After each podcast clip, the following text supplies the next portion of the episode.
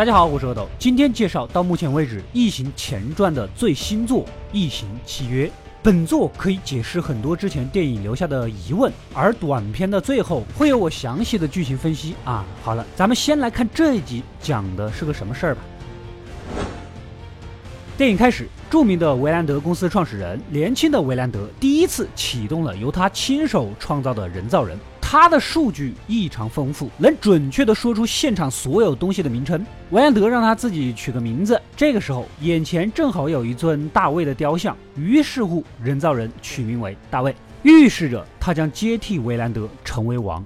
这里呢，又要科普一下西方宗教知识了。真正的大卫王曾经是个牧羊人，后来成了以色列第二任国王。年轻时候的他有着音乐天赋，弹得一手好琴，被推荐到了第一任国王扫罗的身边服侍。之后无意间战胜了一敌国的巨人武将，赢得了民心。扫罗这边是越来越不听上帝的话，所以得不到祝福。这不，跟三个儿子战死沙场。之后，大卫名正言顺地继承了王位。那么，跟扫罗的傲慢一样，年轻的维兰德虽然嘴上说是大卫的父亲，但言语中却傲慢自大的以造物主自居。显然，服侍他的大卫未来取代他的种子已经埋下了。时间来到现在，二零一四年，也就是《普罗米修斯》电影这个事件的十一年之后。如果没有看过《普罗米修斯》，可以翻一下我的发布啊，已经解说过啦。维兰德公司的一艘名叫“七月号”的飞船，载着两千个移民和一千多个胚胎，正赶往某个星球的路上。船上依然有个人造人，在大家休眠的时候管理着飞船的一切。他像大卫，不过不是，他是大卫的升级换代产品，名叫沃尔特。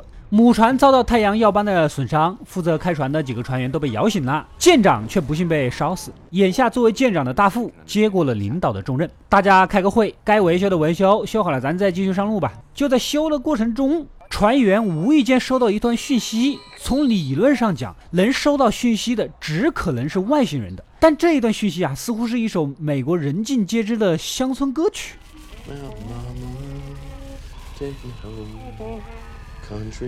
这不可能呢！深度扫描之后啊，没想到这个星球啊并不远，而且空气构成、地理环境呢很适合生物生存。很显然，要么那里有地球人，要么那里有会唱美国乡村歌曲的外星人。他们这趟是去目标星球移民的，远得很。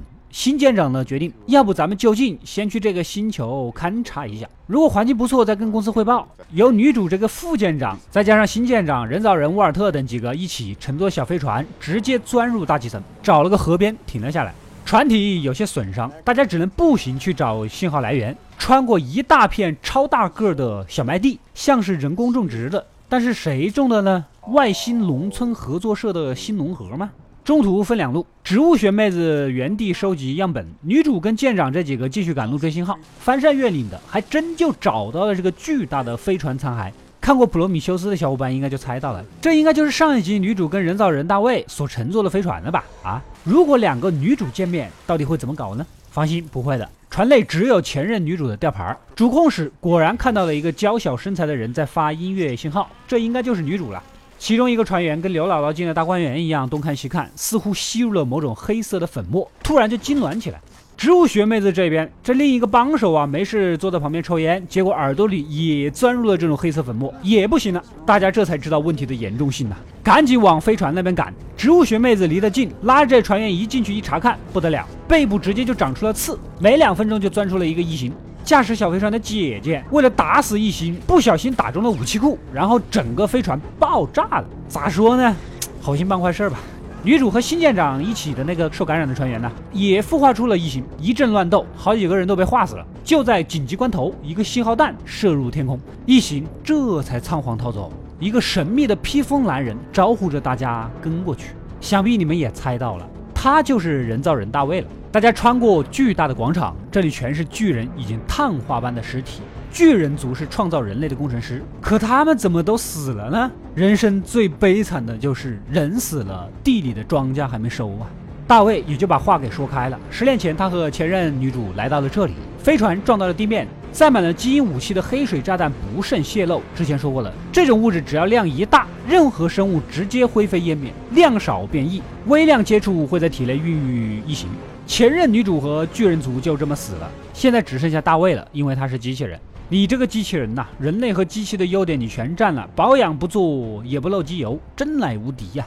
女主凭直觉还是有点不信的，人造人沃尔特挺喜欢女主的，马上追上去准备单独套套话。两个机器人这么一交流，没想到大卫把他当继承人一样，手把手教他吹笛子。这大卫呢是初代机，没有预设那么多条条框框。以至于会独立思考，而沃尔特经过改良，限制了创造力。除此以外，什么能力都更加优秀。其实，在十年前，大卫来到这个星球之后，亲手把黑水炸弹给扩散开来，导致巨人族被团灭了。但这一段可不能对女主他们说啊。另一边，舰长瞎晃悠，无意间撞见了大卫和异形，似乎正在交流，直接几枪过去打死了这个异形呢。大卫无比生气，在舰长的逼问下，决定带他看看这一切的真相。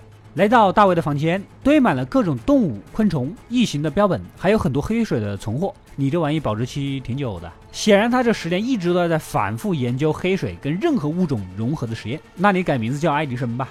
而且很明显，前期培育出来的异形根本就不能让他满意，所以就做成标本嘛。周围全都是记录的手稿和文字。接着，大卫带着舰长来到了地下洞穴，好几个大卵，看过异形一的都知道，这玩意就是抱脸虫。如果有生物接近，就会突然跳出来，然后插入嘴里进行基因融合。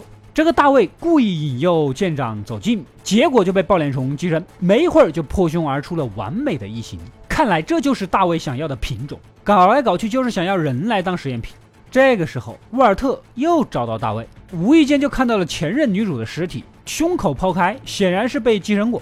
难不成大卫所谓深深的爱着前任女主什么的都是假的？其实就是拿她做实验。大卫呢，又开始解释了，他天生不甘于做维兰德的仆人，他就是要创造一个新的种族，一个完美的生命体。咱俩一起干吧！说着，嘴巴就亲上去了。作为一个直男，如果我没有猜错，这就是现在妹子们喜欢看的卖腐吧？很难想象自己亲自己是什么感觉。果然，亲他是假，暗算他才是真。突然掏出刀捅入了沃尔特的脖子，灭了他。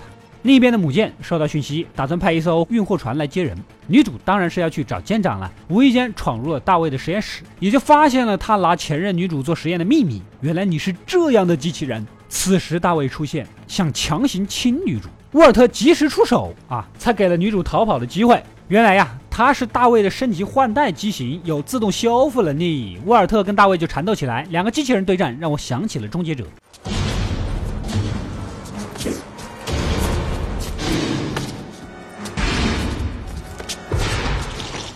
女主拉着唯一幸存的安保队长，只能先撤再说。此时货船刚刚赶到，而大卫在制服了沃尔特之后，以沃尔特的身份跟着女主一起上了船。谁叫他俩长得像呢？就在此时，背后一只异形又追了过来，女主肯定是不能让他上母舰的，果断出击，几个人合力一起将异形骗到了机械臂里捏死了，然后飞向了母舰。所以说，大家伙以后也稍微学一下挖掘机啊，未来总是有用的嘛。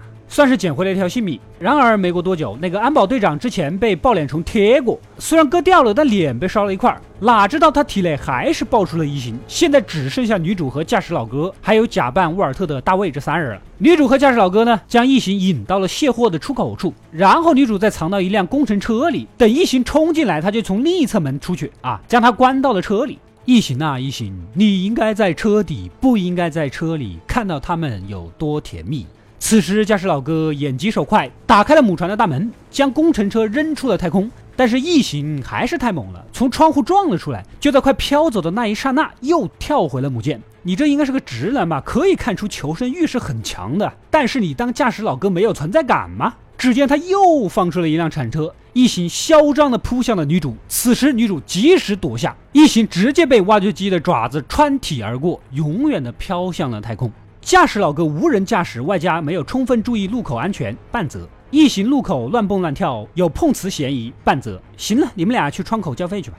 最终，该死的不该死的也死的差不多了，该按原计划飞向目标星球了。就在女主最后一个进入沉睡舱之前，女主提到让沃尔特帮忙建造小木屋的事。但是眼前的大卫可不是沃尔特啊！女主这才知道是披着羊皮的狼进来了啊。但是为时已晚，睡眠程序已经开始。女主挣扎中还是昏睡了过去。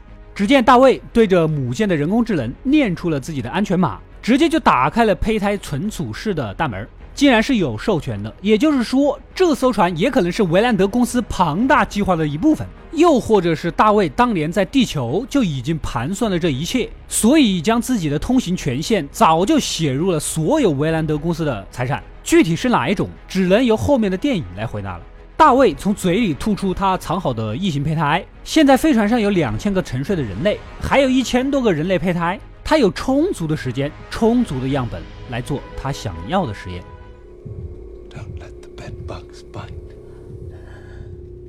故事到这里就暂时结束了，让我们重新理一下思路。外星巨人族来到地球，喝了杯神秘的黑色小罐茶，牺牲分解了自己，通过亿万年的进化演变，人类诞生了。巨人族呢会经常光顾地球，指点远古的人类们，也就留下了许多的雕刻。但是人类漫长的历史伴随着血腥和杀戮。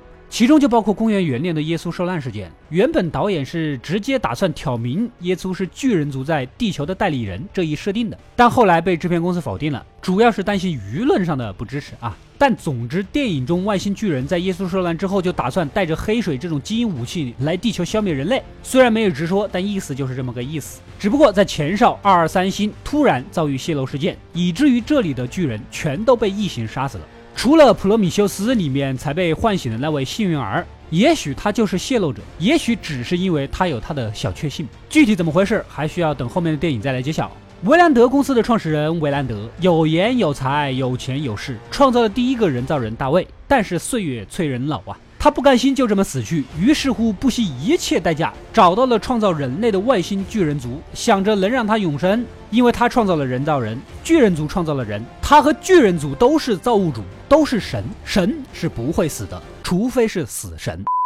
巨人看他傲慢自大，一巴掌呼死了他。正要追杀普罗米修斯的女主的时候，反被这位女主体内抛出的异形给玩死。所以说黑水这玩意非常之危险，容易玩脱。接着，普罗米修斯的女主拉着大卫一起飞向巨人族的母星，想问个明白。然而在这之中，普罗米修斯的女主可能不太支持大卫释放黑水的屠杀计划，所以中间可能被下毒了。这一段电影里没有说。总之，女主被用来培育了异形，尸体还放在大卫的研究室里。女主在死之前发出了乡村音乐的求救信号，大卫拿着这个无限循环播放，而维兰德公司的一艘移民船正好经过，舰长的沉睡舱被刻意锁死，以至于直接就挂了。而大副是一个优柔寡断的人，果然中计偏离航道来到了这个星球，也就找到了大卫。大卫在借机上船，利用运输的移民做实验，后续应该会培育出他心目中完美的异形了吧。这背后的计划到底是大卫早就设计好的，还是维兰德公司的一盘大棋？创造人类的巨人族到底有没有死绝？还是说这个星球也是巨人族的一颗殖民星球而已？所有的谜题答案还需要导演为我们来揭晓啊！其实说到这里，你们就应该点赞好不好？故事很清晰啦。但如果这么说还不足以体现这篇解读跟别人不同呀，那怎么办呢？我们如何正确的猜测剧情呢？当然是分析导演的思路啦。首先，导演的想法肯定是往圣经上套的。一开始讲过了，大卫王是上帝选中的以色列的王。打败了巨人歌利亚之后，正式为人们所熟知。情节是不是跟大卫释放病毒杀死外星巨人很像呢？历史上的大卫王弹得一手好琴啊！普罗米修斯中的人造人大卫听一遍笛子就能吹，而更高级的人造人沃尔特却需要教才能学会。这证明了人造人大卫的音乐天赋啊！接着，历史上的大卫王晚年跟一个手下战士的老婆有奸情，为了长久在一起，还故意设计害死了那个战士。然后大卫跟这个战士老婆生的孩子叫做所罗门，他将会取代大卫成为以色列的第三位国王。电影中的大卫还特意去亲女主，我相信应该是特意设计的这一段啊。沃尔特一直都喜欢女主的相似的挖角情节，但对应关系并没有那么清晰。这一段我且这么一说，你们且一听。暂时证据不足以支撑啊。最后女主进入沉睡舱，任大卫摆布，而镜头中人造人大卫对女主的那种重点关注的神情，最终拿女主做实验，孵化出不管是什么东西，应该是个重量级的 BOSS，也可能是异形女王吧。接下来，人造人沃尔特生死还未卜。在电影中，大卫手把手的教他、培养他，很像对待儿子一样。毕竟也是以他为原型，对吧？历史上的所罗门王以智慧著称，无论是更高版本的沃尔特，还是接下来会出场能打败大卫的人，想必也是以智慧为特点。历史上的大卫王终究被上帝所抛弃，而他想要在耶路撒冷建造第一圣殿。由于双手充满了罪恶，所以毕生精力都在收集材料，好让儿子所罗门完成建造圣殿的夙愿。在契约的这部剧情中，女主想让沃尔特帮忙建造小木屋。也许后续剧情沃尔特会再次归来，用母船自带的木材改建了巨人族的圣殿，圆了女主这个梦，也呼应了所罗门王建造第一圣殿的情节。今天就把分析放到这儿，等几年之后新片上映，你们再来考古挖坟啊，看看我说的对不对？大家也可以留一个言，一起期待一下，做一个见证吧。